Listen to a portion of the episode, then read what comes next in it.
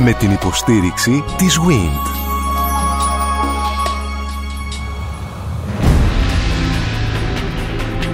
Γνωρίζοντας την ιστορία μας, τα χίλια χρόνια της Βυζαντινής Αυτοκρατορίας. Μια σειρά ραδιοφωνικών εκπομπών στον Sky 100,3 εξιστόρηση της ιστορίας της Ανατολικής Ρωμαϊκής Αυτοκρατορίας η οποία στην συνέχεια ονομάστηκε Βυζαντινή Αυτοκρατορία συνεχίζεται από τον Sky 100,3 με όσα πρέπει να υποθούν ακόμη περί της Αθωνικής Πολιτείας θα αρχίσουμε τη σημερινή μας κυριακάτικη επικοινωνία, τη ραδιοφωνική αλλά το θέμα της σημερινής εκπομπής θα είναι φίλες και φίλοι η τέχνη στο Βυζάντιο σε όλες τις περιόδους από το 300 έως το 1453. Να υπενθυμίσω ότι παραβρίσκονται στο ραδιοθάλαμο η κυρία Μαρία Παναγιωτίδη, ομότιμος καθηγήτρια Βυζαντινής Αρχαιολογίας στο Πανεπιστήμιο Αθηνών. Γενική Γραμματέα στην Χριστιανική Αρχαιολογική Εταιρεία. Η κυρία Καταρίνα Νικολάου είναι καθηγήτρια Βυζαντινής Ιστορίας στο Τμήμα Ιστορίας και Αρχαιολογίας του Πανεπιστημίου Αθηνών. Ο κύριος Κρήτον Χρυσοχοίδης είναι Διευθυντής Ερευνών στο Ινστιτούτο Ιστορικών Ερευνών του Εθνικού Ιδρύματος Ερευνών. Ο κύριος Ευάγγελος Χρυσός, ομότιμος καθηγητής Πανεπιστημίου Αθηνών. Ο κύριος Χρήστος Αραμπατζής, καθηγητής Θεολογίας στο Αριστοτέλειο Πανεπιστήμιο Θεσσαλονίκης. Καλημέρα σε όλους και σε όλες φυσικά. Κύριε Χρυσοχοίδη, θα συνεχίσουμε με εσά για να κάνουμε το πέρασμά μας στο κύριο θέμα της σημερινής μας εκπομπής που είναι η τέχνη στο Βυζάντιο. Αλλά νιώθω ότι έχουμε να πούμε και άλλα πράγματα για την ε, μοναστική πολιτεία της Χερσονήσου του Άθο. Ουσιαστικά είναι ένα είδος εισαγωγής και στο άλλο, διότι το Αγιονόρο πια με τα χίλια χρόνια συνεχούς και διάσπαση του ιστορικού βίου, σαν χώρος εντός εισαγωγικών περισσότερο ασφαλής σε σχέση με άλλους στο διάβα των αιώνων και με τις ιστορικές περιπέτειες πέρασε ο τόπος μας έγινε ουσιαστικά ένας χώρος στον οποίο αποτέθηκε με ασφάλεια ή συγκεντρώθηκε ένα πολύ μεγάλο πολιτισμικό απόθεμα. Και συγκεντρώθηκε πώς δημιουργούνται τα γεωλογικά στρώματα. Στη γη έτσι μέσα στους αιώνες αποθηκεύτηκαν το ένα πάνω στο άλλο τα διάφορα στρώματα διαφόρων πολιτισμικών αγαθών. Να αρχίσω από τις βιβλιοθήκες και τα χειρόγραφα. Στην προηγούμενη εκπομπή είχαμε πει για την παραγωγή χειρογράφων στο Άγιον Όρος. Σε σχέση με αυτά που υπάρχουν σήμερα στο Άγιον Όρος, αυτή η παραγωγή είναι ένα πολύ μικρό μέρος. Διότι στο διάβα των αιώνων οι βιβλιοθήκες του Αγίου Όρους γίνανε οι αποδέκτες μεγάλων συλλογών ιδίως ιδιωτικών χειρογράφων, κυρίως μέσω δωρεών και αυτό κυρίως στα μεταβυζαντινά χρόνια. Δηλαδή 16ο, 17ο αιώνα, κάποιος μεγάλος λόγιος, κάποιος λόγιος αρχιερέας, κάποιος προύχοντας, ο οποίος ερχόταν να εγκαταβιώσει στο Άγιον Όρος, κουβαλούσε και την βιβλιοθήκη του μαζί, στην οποία είχε πολλές φορές μέσα λαμπρά χειρόγραφα, αλλά και παλέτυπα. Επίσης, η ευσέβεια των διαφόρων από ηγεμόνες μέχρι απλούς πιστούς έγινε η αιτία ώστε να αφιερωθούν πάρα πολλά αντικείμενα τέχνης στο Άγιον Όρος αρχίζοντας από ηγεμονικές δωρεές έργων μικροτεχνίες, υφασμάτων, φορητών εικόνων και πολύ περισσότερο καθημερινών αντικειμένων από τους πιο απλούς πιστούς. Επομένως, είτε είναι γραπτός πλούτος, που είναι χειρόγραφα και παλέτικα βιβλία, τα οποία εναποτίθενται στις βιβλιοθήκες του Αγίου Όρους, οι οποίες και αν πολλές φορές δεν είναι ένας χώρος θα λέγαμε παιδείας δηλαδή να είναι καθημερινής χρήσης εντούτοις οι λόγοι τόσο από τα βυζαντινά χρόνια όσο και στα μεταβυζαντινά χρόνια σε αυτές τις βιβλιοθήκες καταφεύγουν για να συνθέσουν τα έργα τους. Και θυμίζω όταν γινόταν η σύνοδος στις Φλωρεντίες ψάχναν για να φτιάξουν την επιχειρηματολογία της οι Ορθόδοξοι στην Κωνσταντινούπολη τους λείπαν κάποια βιβλία. Και γράφουν στο Άγιον Όρος και τα αναζητούν. Δεν υπάρχουν πια στην Κωνσταντινούπολη και τα αναζητούν στις βιβλιοθήκες του Αγίου Όρους για να τους αποσταλούν για να φτιάξουν την δογματική τους φαρέτρα για να αντιμετωπίζουν τους Λατίνους. Αυτό όσον αφορά τον γραπτό πλούτο. Για τον άλλον πλούτο, ο οποίος είναι τα κοιμήλια, είναι πολύ πιο αρμοδιοτέρα η κυρία Παναγιοτήδου να μιλήσει γιατί θα τα βάλει και μέσα στο κάδρο και στο πλαίσιο της κάθε εποχής στην οποία ανήκουν. Κύριε Αραμπατζή. Θα ήθελα λίγο να συμπληρώσω εδώ στον αγαπητό κύριο Χρυσοχοίδη ότι το Άγιον Όρος είναι η πολιτιστική κυβωτός θα λέγαμε και για την χριστιανική συγγραφική παραγωγή, το χριστιανικό πλούτο, αλλά και για τον ελληνικό. διατηρούνται χειρόγραφα στο Άγιον Όρος που δεν υπάρχουν σε καμιά άλλη βιβλιοθήκη και αφορούν την ελληνική πολιτιστική κληρονομιά λέγοντας από τους αρχαίους Έλληνες και τα ελληνιστικά χρόνια. Εκεί εναποτίθεται πλέον και μέσω αντιγραφών αλλά και μέσω χειρογράφων που έρχονται και παραδίδονται εκεί όλα αυτά τα αγαθά που έχει σήμερα ο σύγχρονος πολιτισμός και τα διδάσκει στα μεγάλα του πανεπιστημιακά ή εκπαιδευτικά κέντρα. Θα ξέραμε πολύ λιγότερα για την αρχαία πολιτιστική κληρονομιά μας, αν δεν υπήρχαν αυτός ο πλούτος των βιβλιοθηκών του Αγίου Όρους. Και για τη χριστιανική παράδοση. Όλα τα έργα των πατέρων, ειδικά μετά τον 10ο αιώνα, αντιγράφηκαν και αναποτέθηκαν εκεί, γιατί ήταν τα κείμενα που έπρεπε να διαβάζουν οι μοναχοί. Έχουμε πολύ μεγάλους λόγιους μοναχούς που έδρασαν στο Άγιον Όρος, πλειάδα Αγίων εξ αυτών, των οποίων και τα κείμενα αλλά και τις βιβλιοθήκες τις κληρονόμησε το Άγιον Όρος και τις παρέδωσε στις επόμενες γενιές. Δεν φοβήθηκε τον ελληνικό πολιτισμό. Σε καμιά περίπτωση. Τον, και αυτός ο ελληνικός πολιτισμός, ξέρετε, υπάρχει μέσα στο Άγιον Όρος ακόμα και σε αυτό που λέμε μικρογραφίες, αγιογραφίες, παντού. Αρχιτεκτονική, που θα μας μιλήσει και η κυρία συνάδελφος. Είναι ένας χώρος που θα την λέγαμε μια πολιτιστική κυβωτό. Είναι μια πολιτιστική κυβωτός. Κύριε Νικολάου. Σίγουρα το Άγιο Όρος έχει και αυτόν τον μοναδικό ρόλο, ωστόσο δεν είναι, θα χρησιμοποιήσω πάλι την ίδια λέξη, μοναδικό σε ό,τι εξυπηρέτηση. Έχουν προηγηθεί αντιγραφικά εργαστήρια σε μονές της Κωνσταντινούπολης και σε άλλα μοναστηριακά κέντρα του Βυζαντίου, ήδη από προγενέστερες εποχές. Και άνδρες αρχικά πολιτικοί και στη συνέχεια εκκλησιαστικοί όπως ο Φώτιος, είναι εκείνοι οι οποίοι κατόρθωσαν να φτάσουν σε εμά έργα της κλασικής αρχαιότητας. Γνωρίζουμε κείμενα που γράφτηκαν και έχει χαθεί το περιεχόμενό τους χάρη στην βιβλιοθήκη του Φωτίου, δηλαδή σε άλλους τόπους και σε άλλες εποχές εκτός Αγίου Όρους. Κύριε Χρυσοχοίδη. Εκείνο που θέλω να πω είναι ότι το Αγίον Όρος, για να λίγο προσγειώσουμε τα πράγματα, δεν είναι ο τόπος παραγωγής χειρογράφων αναπαραγωγής έργων κλασικών συγγραφέων. Είναι ο τόπος δημιουργίας, συγγραφής και αναπαραγωγής κυρίως εκκλησιαστικών κειμένων της καθημάς Ανατολής.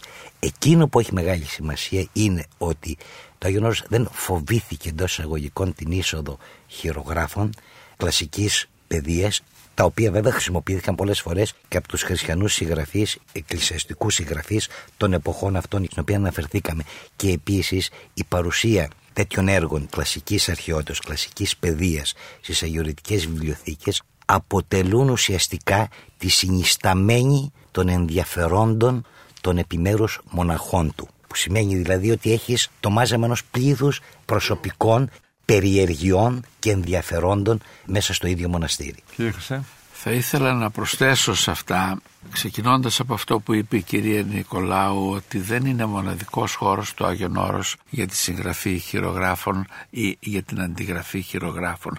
Πράγματι δεν είναι. Η αντιγραφή χειρογράφων, η μαζική θα λέγαμε, όχι αυτό που χρειάζομαι και που κάθομαι και το αντιγράφω για να το χρησιμοποιήσω. Η μαζική αντιγραφή χειρογράφων προϋποθέτει ένα εργαστήριο και τέτοια εργαστήρια είχαμε περίφημα ας πούμε στη Μονή Στουδίου και από εκεί έρχονται τα χειρόγραφα. Μοναδικό όμως είναι το Άγιον Όρος με την έννοια της κυβωτού που λέγαμε πιο πριν διότι εκεί συγκεντρώνονται εν είδη δωρεάς πολύ σημαντικά χειρόγραφα αλλά και άλλα έργα τέχνης. Ο αυτοκράτορας Ιωάννης ο Πέμπτος ο Κατακουζινός δορίζει μια καταπληκτική σειρά χειρογράφων στο 14ο αιώνα τα οποία μπορεί κανείς να δει και να χαρεί πραγματικά εξαιρετικής ποιότητος. Και βέβαια επειδή είναι αυτοκρατορικά χειρόγραφα δεν τσιγκουνεύονται ούτε στο χαρτί ούτε στη μελάνη δηλαδή είναι πρώτης ποιότητος και η γραφική ύλη. Δεν είναι όμως μόνο αυτά. Προσφέρουν δωρεά πολλά άλλα πράγματα. Αναφέρθηκαν ήδη από τον κύριο Χρυσοχοίδη. Πρόσφατα είχα την ε, μεγάλη τύχη να δω το θεσσοβροφυλάκιο της Μονής Βατοπεδίου. Είναι εντυπωσιακά τα έργα. Δεν έχουν ακόμα κυκλοφορήσει ως κατάλογος για να είναι προσιτά. Όμως είναι εξαιρετικής ποιότητος. Και βέβαια όποιος στέλνει κάτι στο βατοπέδι ή σε άλλη μονή του Αγίου Όρους φροντίζει να είναι ό,τι καλύτερο αυτό λοιπόν η έννοια του ό,τι καλύτερου είναι μέσα στις συλλογές των έργων τέχνης τα οποία υπάρχουν στο Άγιον Όρος. Δεν σημαίνει όμως ότι κατασκευάστηκαν εκεί, κατασκευάστηκαν αλλού και το πού αλλού και πώς είναι έργο να μας το πει η κυρία Παναγιωτίδου. Πριν δώσουμε το λόγο στην κυρία Παναγιωτίδου, κύριε Ραμπατζή, από εσάς θα ήθελα, μήπως αυτή η εικόνα, πρέπει να βάλω και αυτή τη διάσταση, εξοραίζει λίγο ή πολύ τα πράγματα υπό την έννοια πια. Υπάρχουν άνθρωποι οι οποίοι στέκονται στην απέναντι πλευρά και λένε ότι οι μοναχοί του Αγιώρου ενεπλάκησαν διαχρονικώς σε μηχανογραφίες, αποτέλεσαν κέντρο εξουσίας, ήθελαν πώς να πω, να έχουν τον δικό τους χώρο απομονωμένοι από την ζωή την πραγματική.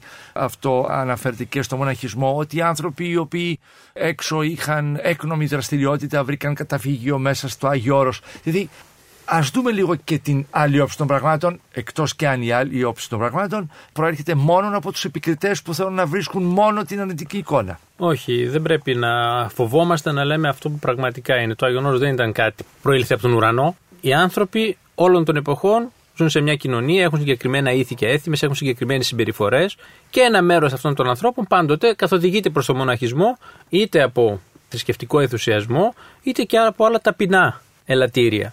Η αλήθεια είναι ότι μέσα στο χώρο του Αγίου Όρους βλέπουμε ότι ξεκινούν αιρέσεις, βλέπουμε ότι ξεκινούν έρηδες, βλέπουμε ότι υπάρχουν οικονομικά σκάνδαλα από την παλαιά εποχή, όπως υπήρχαν όλα αυτά στη μοναστική κίνηση όλων των εποχών μετά τον 3ο-4ο αιώνα. Ξέρετε, η Εκκλησία επέβαλε κανόνες συνεχώς.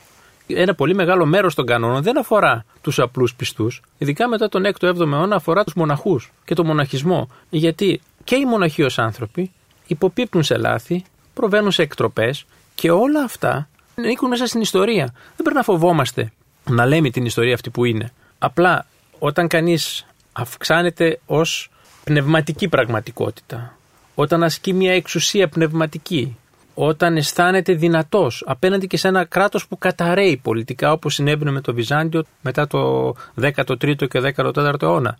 Το 15ο πλέον έχουμε την τελική κατάρρευση. Αλλά πολιτικά είναι ένα εξουθενωμένο κράτος που καταραίει, που χάνει όλη την δύναμή του και την έγκλη του. Στο Άγιον Όρος, ο πνευματικός πλούτος, ο πνευματικός δυναμισμός. Σημαίνει το αντίθετο ακριβώς όπως είναι, έχει πει είναι ο αυτή η πολιτιστική μεγάλη ανάπτυξη. Και είναι σίγουρο ότι υπάρχουν φαινόμενα και γεγονότα που μας δείχνουν ότι αυτή η αίσθηση της πνευματικής δύναμης, να το πω έτσι ξεχωριστά, πολλές φορές καταλήγει και στην έννοια της πνευματικής εξουσίας ή της άσκησης εξουσίας. Θα σας φέρω ένα πολύ μικρό παράδειγμα στην περίοδο του συχαστικής έρηδος, όταν ε, κάποια στιγμή οι μοναχοί του Αγίου Όρους οργάνωσαν μία σύνοδο, στην οποία σύνοδο πήραν μια απόφαση, είναι η σύνοδος 1340, στην οποία απόφαση ζήτησαν να την επιβάλλουν στην Εκκλησία. Και εκεί ακριβώς η Κωνσταντινούπολη και ο Πατριάρχης και οι συνοδικοί απάντησαν ότι δεν έχουμε τέτοιου είδους φαινόμενο ξανά στην Ορθόδοξη παράδοση. Οι μοναχοί είχαν δίκιο το 1340. Οι εκκλησιαστικοί όμως άρχοντες προσπαθούσαν να δουν το θέμα καθαρά διοικητικά και θεσμικά. Δεν μπορεί οι μοναχοί να επιβάλλουν στους επισκόπους μία απόφαση τόσο μεγάλη θεολογικής φύσεως. Ανεξαρτήτως αν έχουν δίκιο οι ναι. μοναχοί. Και αυτό λύθηκε μετά με τις μεταγενέστερες συνόδους, όπου πραγματικά χωρίς να καταδικαστεί αυτή η πράξη των μοναχών, η Εκκλησία πήρε την απόφαση και την έκανε απόφαση δική της. Και τα το ζήγησε 1351 τα πράγματα. με τον τόμο του 1351. Κύριε Χρυσοχοίδη, πριν περάσουμε στο κυρίως θέμα της σημερινής μας ημέρας, που είναι η τέχνη στο Βυζάντιο, θέλετε να κάνετε το κλείσιμο; Βάτω στην αφορμή ο κύριος Αραμπατζή, ιός του Αγίου Όρους με αυτό που λέμε κόσμος, δηλαδή ο μοναχικός κόσμος με τον καθημερινό κόσμο. Μπορεί να είναι μοναστική πολιτεία, το ιδεώδες να είναι η άσκηση σε ατομικό επίπεδο, πλην όμως επειδή οι καλόγεροι δεν ζουν σε ένα ατμοσφαιρικό κενό, ζουν σε μια γη, ζουν στις συνθήκες και στα πλαίσια της οικονομίας της κάθε εποχής τους, άλλοτε ήταν η αγροτική οικονομία, σήμερα είναι διαφορετική και μιλάμε πια, αν μιλήσουμε λίγο για το παρελθόν, σημαίνει ότι ερχόντουσαν σε άμεση επαφή, όχι απλώς σε επαφή, αλλά σε ένα είδους όσμωσης με τις αγροτικές κοινότητες της εποχής τους, επηρεάζονται και επηρεάζουν. Και μην ξεχνάμε αυτές τις εποχές ακόμη μια βασική ανθρώπινη αξία ήταν η ορθόδοξη πίστη, ήταν βασική αξία, δεν ήταν το πρώτο ούτε δεύτερη και η σωτηρία της ψυχής έτσι. ήταν βασική αρχή του ανθρώπινου βίου και επομένως όλες οι ενέργειες και από πλευράς των μοναχών και από πλευράς κόσμου προς την πλευρά των μοναχών αποσκοπούσαν σε αυτό. Γι' αυτό βλέπετε και την δημιουργία πάρα πολλών μετοχιών εκτός Αγίου Όρους και όχι καταρχήν μεγάλα αγροτικά παραγωγικά μετόχια. Βλέπετε μικρά μετόχια, εκκλησάκια, μικρά μονίδρια, εγκατεσπαρμένα σε όλη τη Βαλκανική και σε Μικρά Ασία, αφιερωμένα σε μονές του Αγίου Όρους, στις οποίες έχει μεταλαμπαδευτεί και η λατρεία της εκάστοτε μονής στις τοπικές αυτές κοινωνίες. Αυτό το πνευματικό παρέλα, αυτό ακριβώς δημιουργεί ένα κλίμα, θα λέγαμε, ένα πνευματικό κλίμα έτσι, υπεροχής για αυτόν τον συγκεκριμένο τόπο Θα σας το έθετα εγώ, δεν δημιουργεί και μια αίσθηση υπεροχής και δύναμης για τον μοναχό, γιατί ο μοναχός, όπως και να το κάνουμε, κρατάει ένα κλειδί, είτε για τον φτωχό, είτε για τον πλούσιο. Δηλαδή θέλω να πω ότι συγκεντρώνει, θέλοντας και μη ο μοναχός, μια δύναμη, διότι σε αυτόν ακουμπούν οι άνθρωποι και νιώθω ότι σαν να παράγεται και μια μορφή εξουσίας για τον μοναχό διότι στην αυλή του μοναστηριού δεν πηγαίνει μόνο μη έχων αλλά έχω την αίσθηση ότι καταλύει και ο ηγεμόν ο οποίος και αυτός άνθρωπος είναι και κάπου θέλει να κουμπίσει και αυτός την ψυχούλα του. Δεν θα το έβλεπα σαν εξουσία διότι καταρχάς και αν είναι εξουσία δεν είναι τόσο ανασφαλής και τόσο εφημερή που δεν έχει κάποιο είδους συνέχεια. Επομένως και αν τυχόν ποτέ μοναχοί δημιουργούν την ψευδέστηση της εξουσίας αυτή την άλλη μέρα μπορεί να μην υπάρχει. Και επομένως το ξέρουν πάρα πολύ καλά, σαν ασκητική εμπειρία οι καλόγεροι, ότι είμαι εγώ και το ράσο μου. Και μπορώ να σας πω και ανεκδοτολογικά μόνον, ότι στην καθημερινή μου επαφή με πάρα πολλούς ε, μοναχούς στο Αγιονόρο, μπορώ να πω ότι είναι και λίγο αναρχικοί οι καλόγεροι. Δηλαδή αναγνωρίζουν την, ε, πολιτική εξουσία, την εκκλησιαστική εξουσία, αλλά όσο δεν μπαίνεις στα χωράφια του ασκητικού τους βίου. Αν πας να μπεις εκεί, σου λένε stop. Παράδειγμα, πηγαίνει ένας αρχιερέας διάσημος, τον καλούν σε κάποια πανήγυρη στο Αγιονόρος. Θα δείτε όλο αυτή την τελετουργία και το λαμπρό αυτό τυπικό να τον δίνουν, να τον βάζουν στον θρόνο, να τον κατεβάζουν από τον θρόνο, να τον δίνουν νομίζω ότι είναι ο επιγής κύριος. Αυτό όσο κρατάει το πανηγύρι. Μόλις τελειώσει, σβήνουν τα φώτα, le ευχαριστούμε πάρα πολύ, καλημέρα σας, καλησπέρα μας, και, επανέρχεται, και, επανέρχονται στη ζωή τους. και επανέρχεται πάλι στο ζωστικό του το λερωμένο και θα πάει να κάνει το διακόνημά του. Οι καριές ως πρωτεύουσα από πότε παίρνουν αυτή την υπόσταση κύριε Χρυσοχοίδη να το πούμε και αυτό για να μην μείνει έτσι κενό. Οι καριές είναι το κέντρο, το, το κέντρο του αθωνικού μοναχισμού πριν ακόμη από την ίδρυση των μεγάλων μοναστηριών. Εκεί ίδρυε ο πρώτος, εκεί είχαν δημιουργηθεί σαν συστάδες αυτά που βλέπουμε σήμερα σπιτάκια τα περισσότερα μονίδρια Μάλιστα. Παλιά προθανασιακά, εκεί έγινε και το διοικητικό κέντρο που είναι η συνισταμένη της διοίκησης των μονών. Όπως έχουμε σήμερα τον διοικητή του Αγίου Όρους και επί Βυζαντίου υπήρχε πάντα κάποιος εκεί που όχι, να... Βέβαια, ο... ποτέ, όχι. Αυτό πότε, όταν συστάθηκε το νεοελληνικό κράτος... Το ελληνικό κράτος την... είχα, είχαν πιο... Οι Οθωμανοί από τον 17ο αιώνα είχαν τον λεγόμενο Μποστατζίμπα Σιαγά δηλαδή έναν εκπρόσωπο του ρουφετιού των Μποστατζίδων στην Κωνσταντινούπολη ο οποίος όμως άλλοτε έμενε και αν δεν έμενε, έμενε με μια ολιγομελή συνοδεία. Ουσιαστικά το αυτοδιοίκητο του Αγίου Όρους δεν διαταράχθηκε ποτέ από αρχής έως σήμερα. Με διάφορες βέβαια διακυμάνσεις και περιπέτειες. Κύριε Χρυσέ, γράφετε τον επίλογο του πρώτου ημιώρου. Ορίστε Δεν θα μιλούσα για εξουσία των μοναχών για να καταλάβουμε την ρόλο τους και μέσα στην κοινωνία της αυτοκρατορίας. Θα μιλούσα για κύρος των ιδίων διότι είχαν επιβάλει το κύρος τους με την ασκητικότητά τους και με την ακτιμοσύνη τους. Πάντοτε υπήρχαν σκάνδαλα, αλλά το μοντέλο, το ιδεώδες ήταν ο μοναχός που αφήνει την περιουσία του, αφήνει ότι άλλο θα ήταν ευχάριστο στη ζωή του και πηγαίνει να σκητέψει. Αυτό του δίνει ηγετικό ρόλο ως πνευματική προσωπικότητα. Έχει μελετηθεί το θέμα και για προηγούμενες εποχές και ευχαρίστως να συζητούσαμε για αυτό το θέμα. Πώς δηλαδή μια κοινωνία η οποία βλέπει έναν άνθρωπο που να μην ζητάει τίποτα για τον εαυτό του αλλά να έχει απορρίψει τους προσωπικούς του στόχους πόσο εύκολα μπορεί να γίνει ηγέτης και να ακολουθήσουν. Θα μιλούσα λοιπόν για το κύρος. Πρέπει όμως για να κλείσουμε αυτή την ενότητα να πω και το άλλο. Στη δική μας συνείδηση το Άγιον Όρος είναι η Χεσόνησος του Άθο. Στους ανθρώπους εκείνης της εποχής το Άγιον Όρος ήταν παρόν με τα μετόχια του σε πάρα πολλές περιοχές. Στη Σκιάθο ήταν παρούσα η μοναστική πολιτεία άρα και ο εκπρόσωπος των μοναχών ήταν εκεί ο τοπικός χωρικός που δούλευε στα κτήματα της Μονής είχε μία πνευματική σχέση αλλά και μία οικονομική σχέση με το Άγιον Όρος. Με μια υπερβολή θα ήθελα να πω το Άγιον Όρος ήταν παντού. Θα μας δοθεί στο μέλλον προσεχώς πάντως κύριε καθηγητά κύριε Χρυσέ να αναλύσουμε όλα αυτά που λέμε τώρα σε αυτές τις 20 εκπομπές να τα κατατμήσουμε και να μπορέσουμε να μπούμε διεξοδικά σε τέτοιες παραμέτρους που θέλετε τώρα. Μ' αρέσουν πάρα πολύ προσωπικά.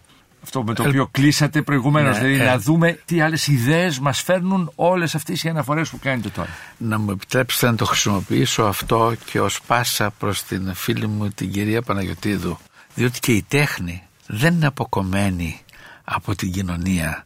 Έχει τον άνθρωπο που θα ζήσει φτιάχνοντάς την, έχει τον άνθρωπο που θα παραγγείλει το έργο και κάποιον κόσμο που εκπροσωπεί αυτός που δίνει την εντολή της παραγωγής και έχει και τον κόσμο που διαχρονικά που θα το απολαύσει και θα το αξιοποιήσει το μνημείο επομένως είναι ένα κοινωνικό γεγονός και το έργο τέχνης Όπως και η κυρία Νικολάου περιμένει μια πάσα κάποια στιγμή θα δοθεί φαντάζομαι που να έχει σχέση με την καθημερινότητα των ανθρώπων, πώς ο πολίτης της αυτοκατορίας, ο καθημερινός πολίτης αντιλαμβάνεται όλα αυτά τα υψηλά ή θεολογικά, εκκλησιαστικά ζητήματα, δηλαδή στην τρέχουσα ζωή του από το πρωί μέχρι το βράδυ προσπαθώντας να βγάλει το μεροκάμδο και να πάει ένα πιάτο φαγητό στο σπίτι του, τι ξέρει, τι ακούει, τι μαθαίνει, πόσο τον απασχολούν οι σύνοδοι, οι εκκλησιαστικοί, όλα αυτά τα ζητήματα τα οποία θίγονται τώρα φυσικά που εμείς βλέπουμε τα πράγματα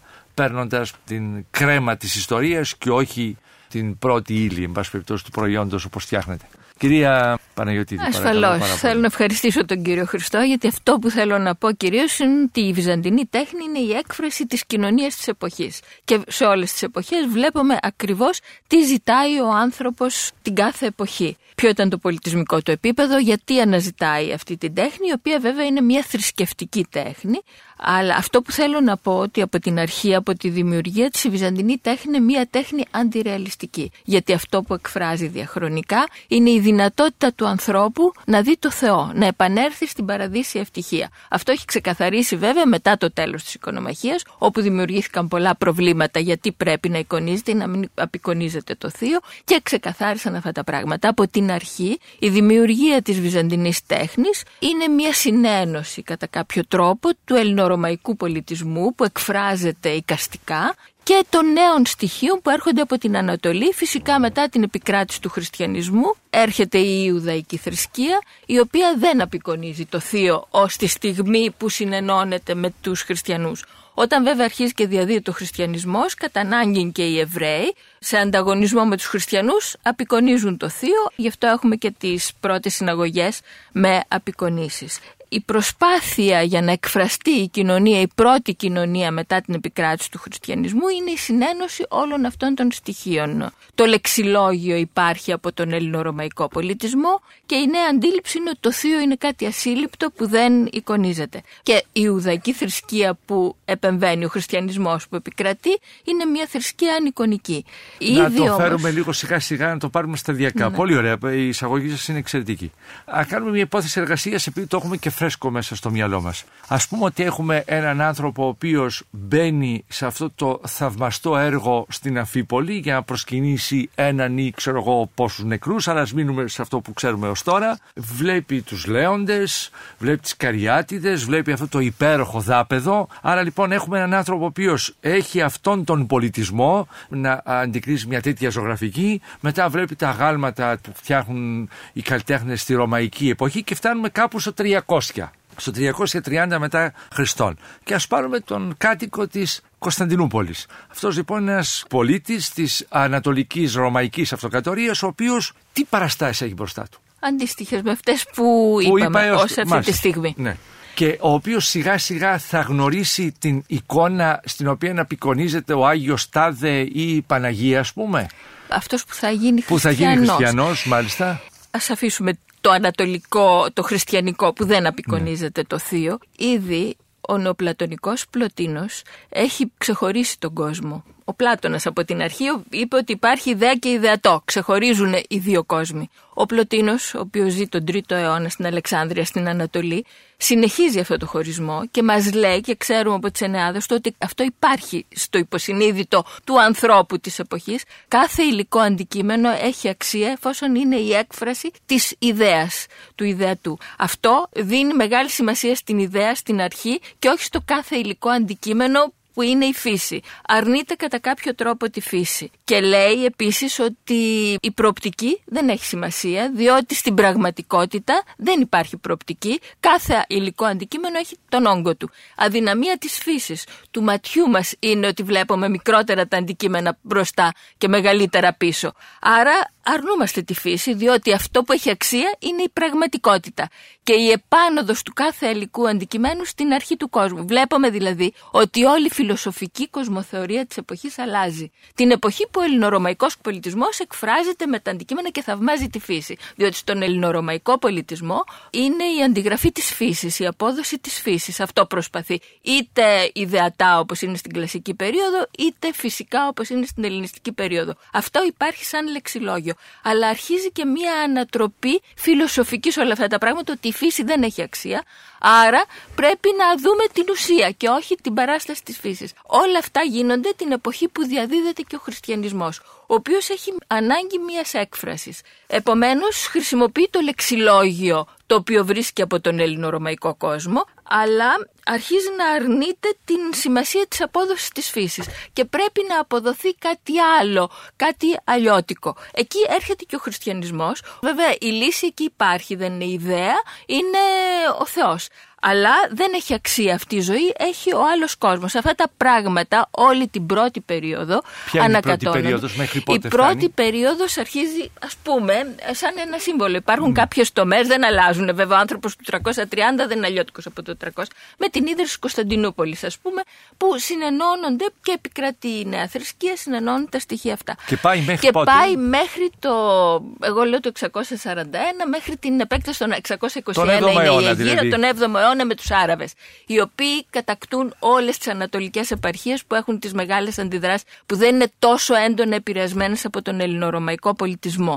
Πάρα πολύ. Είναι η περίοδος, Άραβες, εγώ με θα την συγχωρείτε. έλεγα Ναι, εγώ ναι, αυτή παρακαλώ. την περίοδο, περίοδος του μετασχηματισμού, γιατί τα βλέπουμε οικαστικά στην τέχνη, αλλά και στη φιλοσοφία και στη φιλολογία και στη θεολογία. Είναι η περίοδος που γίνονται και έχουμε και τις μεγάλες αιρέσεις και όλες οι μεγάλες ανκατατάξεις και αναμοχλεύσεις. Άρα λοιπόν με τους Άραβες τελειώνει η πρώτη περίοδος. Η κυρία πρώτη Παναγιωτίδη. περίοδος διότι καταλαμβάνουν όλες τις επαρχίες του Ανατολικού κράτους που δεν είναι τόσο έντονα επηρεασμένες από τον ελληνορωμαϊκό πολιτισμό και επιπλέον χάνεται η ειρήνη της θάλασσας της Μεσογείου. Κάνουν επιδρομές στη Μεσόγειο, κατακτούν όλες τις παράλιες πόλεις που είναι ατύχιστες, που είναι οι παλιές πόλεις, οι ατύχιστες παράλιες πόλεις με την ειρήνη της θάλασσας. Οι κάτοικοι εξανθραποδίζονται, πεθαίνουν και όσοι επιβιώνουν φεύγουν από τα παράλια και πάνε να ιδρύσουν τις νέες πόλεις, οχυρωμένες και στα βουνά για να αποφύγουν τους Άραβες. Οπότε πια είναι το οριστικό τέλος του αρχαίου κόσμου. Τελειώνει η πόλη η ατύχιστη η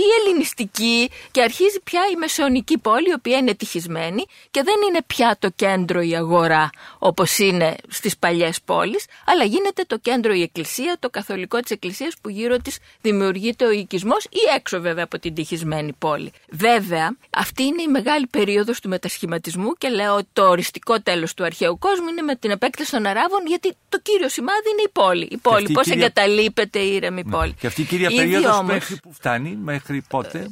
η περίοδο, δεύτερη κύρια; περίοδος είναι η περίοδος ακμής, είναι στο 1204. Η μεγάλη περίοδος της Μέχρι ακμής. την λατινική κατάκτηση. Μέχρι τη λατινική κατάκτηση Κωνσταντινούπολη συμβολικά και η τρίτη περίοδος είναι 1204 στο 1453. Δεν σημαίνει τίποτα η περίοδο. Ο άνθρωπος του 1204 δεν είναι διαφορετικός από τον άνθρωπο του 203 ή του 206, αλλά κάποιες μεγάλες τομές, οι οποίες αναγγέλλονται βέβαια πολιτισμικά, πολιτιστικά, σημαίνουν αυτό που θα γίνει και βλέπουμε μετά τα αποτελέσματά τους. Η περίοδος όμως του μετασχηματισμού που σας είπα πριν, που είναι όλες αυτές οι αναμοχλεύσεις του αρχαίου κόσμου με τα νέα στοιχεία, έχουν διάφορες διαβαθμίσεις. Τον 6ο αιώνα την εποχή του Ιουστινιανού. Είναι η πρώτη σύνθεση, αν θέλετε, αυτών των στοιχείων.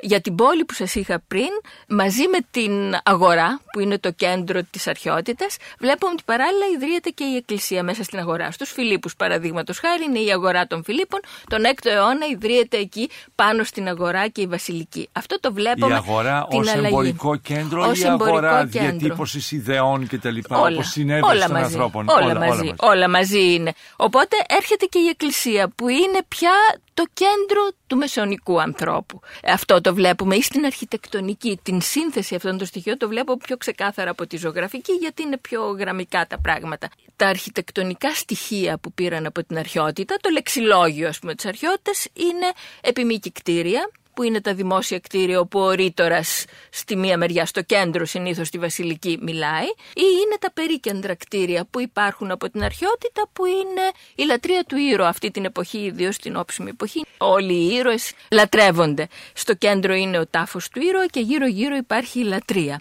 Όταν οι χριστιανοί αναζητούν να δημιουργήσουν τη δική τους έκφραση, τη δική τους αρχιτεκτονική έκφραση, έχουν αυτά τα στοιχεία. Και η συνένωση των στοιχείων αυτών δίνει το καινούργιο οικοδόμημα. Ήδη από τον 6ο αιώνα, που είναι η πρώτη σύνθεση στην εποχή του Ιουστινιανού, σε ένα κείμενο συριακό της Έδεσας, της Μεσοποταμίας, την ίδρυση Αγίας Σοφίας, βλέπουμε εκεί πόσο ο άνθρωπος αντιλαμβάνεται πια την Εκκλησία. Έχει προχωρήσει. Αντιλαμβάνεται σαν το μικρόκοσμο του μακρόκοσμου. Τη μικρογραφία του σύμπαντος κόσμου. Και το σύμπαν εκείνη την εποχή είναι το ουράνιο στερέωμα που κατοικεί ο Θεός και η γη που κατοικεί ο άνθρωπος.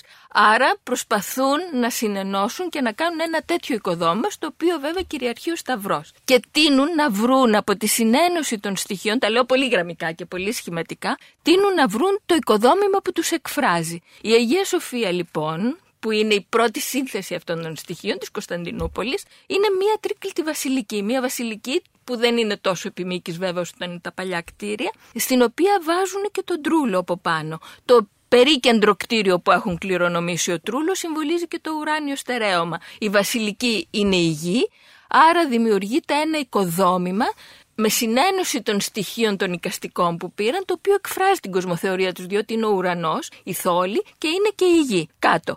Και αρχίζει να φαίνεται εκεί και κάποια στοιχεία που θα διαμορφωθούν πολύ αργότερα του Σταυρού. Στο σύμπαν κυριαρχεί ο Σταυρός μετά από την πραγμάτωση της ενσάρκωσης. Αυτή θα εξελιχθεί και θα δώσει τον τύπο το μεσαιωνικό που τους εκφράζει απόλυτα που είναι ο Σταυροειδής εγγεγραμμένος με τρούλο. Ο όγκος του οικοδομήματος ε, δείχνει ότι πόσο μικρός είναι ο άνθρωπος Ε, ναι, στο όχι σύμπαν. τόσο πολύ. Στο ελληνική τέχνη δεν το έχουμε αυτό. Ο άνθρωπος δεν ε, χάνεται μέσα στο σύμπαν. Η Αγία Σοφία, αν δείτε από τα μεγάλα οικοδομήματα της χριστιανοσύνης, είναι το μικρότερο οικοδόμημα που υπάρχει. Το μέτρο και η αρμονία δεν έχει λείψει από τη βυζαντινή τέχνη, ποτέ από τη βυζαντινή αντίληψη. Αυτά τα στοιχεία τα βλέπουμε και στη ζωγραφική.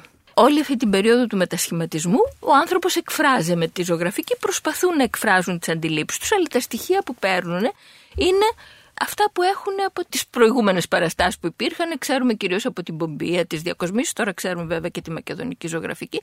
Και πολλές φορές διακοσμούν τους ναούς με θέματα όπως ήταν εκείνα. Όπως ήταν δηλαδή διακοσμητικά, φυτά, ζώα πολλές φορές. Παράλληλα όμως βάζουν και θρησκευτικές απεικονίσεις. Σε όλη την περίοδο του μετασχηματισμού μαζί με όλες τις αιρέσεις τις οποίες θα είπατε νομίζω θα λύσατε αυτά τα προβλήματα και των συνόδων που γίνονται υπάρχει το πρόβλημα αν μπορούμε να εικονίζουμε το θείο όπως Υπάρχει ελληνορωμαϊκή αντίληψη αν δεν μπορούμε να εικονίζουμε το θείο που δεν επιτρέπεται διότι είναι ασύλληπτη η έννοια του θείου. Και έχουμε διακοσμήσει όλη αυτή την περίοδο που αλλού έχουμε ότι εικονίζονται οι παραστάσεις σαν εικονογράφηση του Ευαγγελίου όμως με όχι ιδιαίτερο δογματικό περιεχόμενο ή έχουμε και ωραίες συνθέσεις, πολύ ωραίες σε παλαιοχριστιανικές βασιλικές. Υπάρχουν οι αντιθέσεις, υπάρχουν οι άνθρωποι που υποστηρίζουν ότι οι άνθρωποι, οι θεολόγοι προβληματισμένοι ότι μπορούμε να επικονίζουμε το θείο.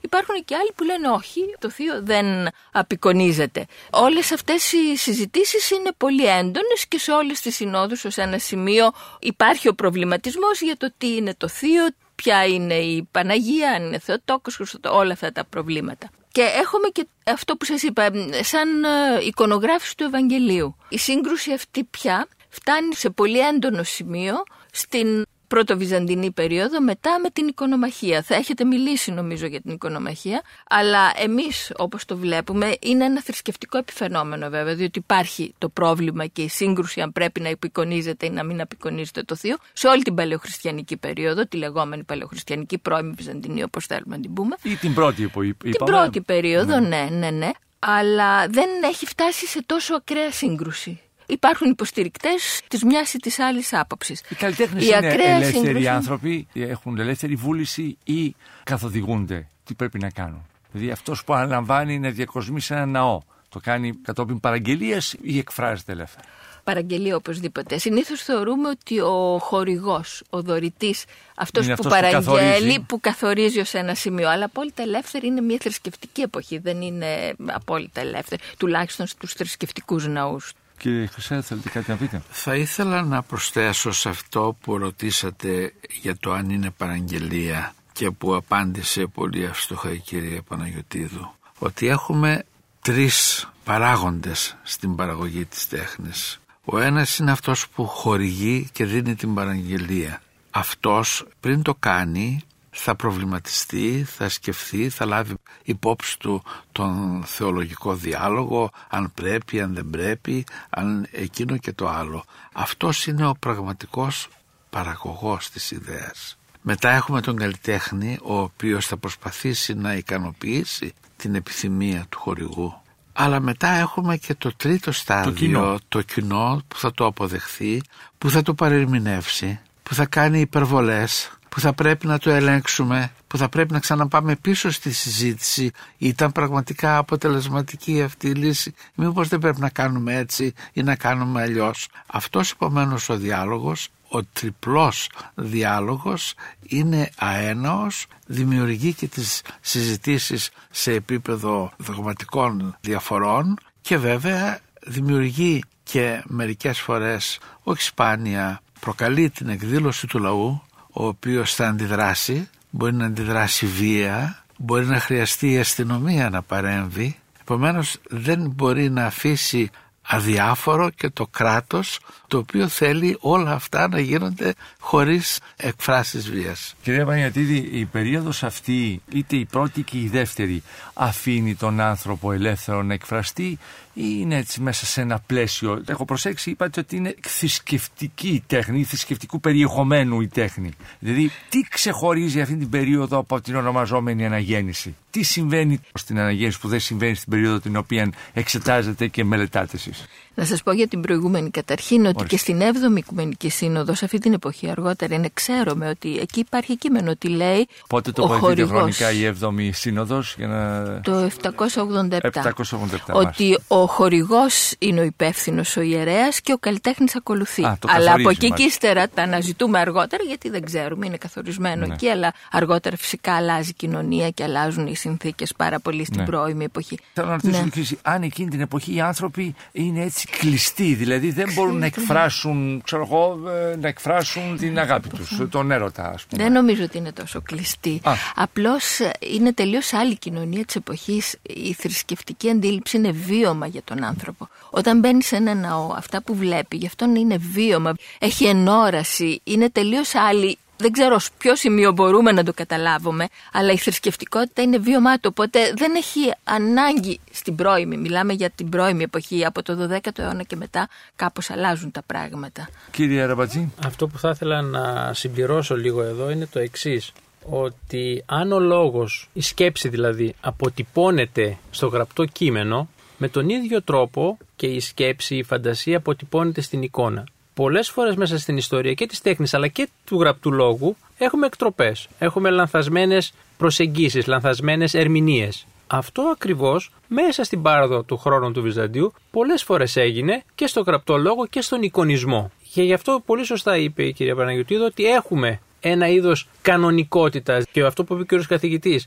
έχουμε αυτόν που παραγγέλνει κάτι, έχουμε αυτόν που εκτελεί, αλλά έχουμε και τον κόσμο που είναι όλη η Εκκλησία θα λέγαμε, η οποία έρχεται και αποδέχεται ή δεν αποδέχεται. Με ένα κριτήριο που πολλές φορές δεν είναι τόσο ξεκάθαρο που βρίσκεται, που είναι το κέντρο του. Πάντως υπάρχει. Και τελειώνοντας, θα ήθελα να πω το εξής. Είπε η κυρία Παναγιωτήδου ότι εικονίζεται στον χώρο, στα μνημεία, στη ζωγραφική, ο λόγος. Η γραφή δηλαδή, αυτό που έχει σαν γραπτό κείμενο, εικονίζεται.